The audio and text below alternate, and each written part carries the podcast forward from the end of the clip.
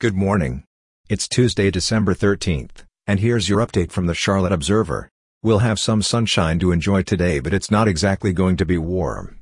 The high today is 49 degrees. Overnight, partly cloudy and a low of 35. In today's news, a longtime South Charlotte restaurant known for its southern comfort foods is permanently closing. The Charlotte Cafe will serve its last meals on Thursday. It opened over 30 years ago at the Arboretum Shopping Center on Providence Road. The owners told the Charlotte Observer their lease was not renewed. The cafe focused on being family-friendly, including a toy section for children to play. And it was well loved by regulars and people who went there to eat for years. The Arboretum has seen several stores open and close over the past year.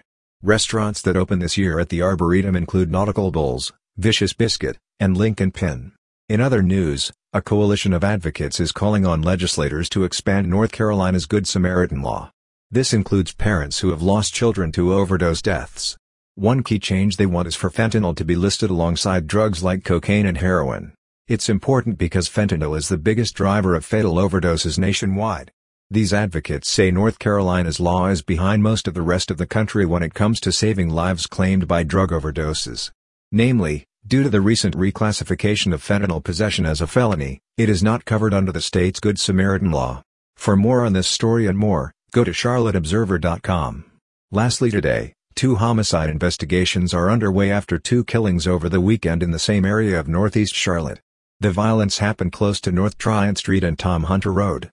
On Saturday night, a 32-year-old man was fatally shot, police said. On Monday, Charlotte Mecklenburg police said a victim in another incident had died.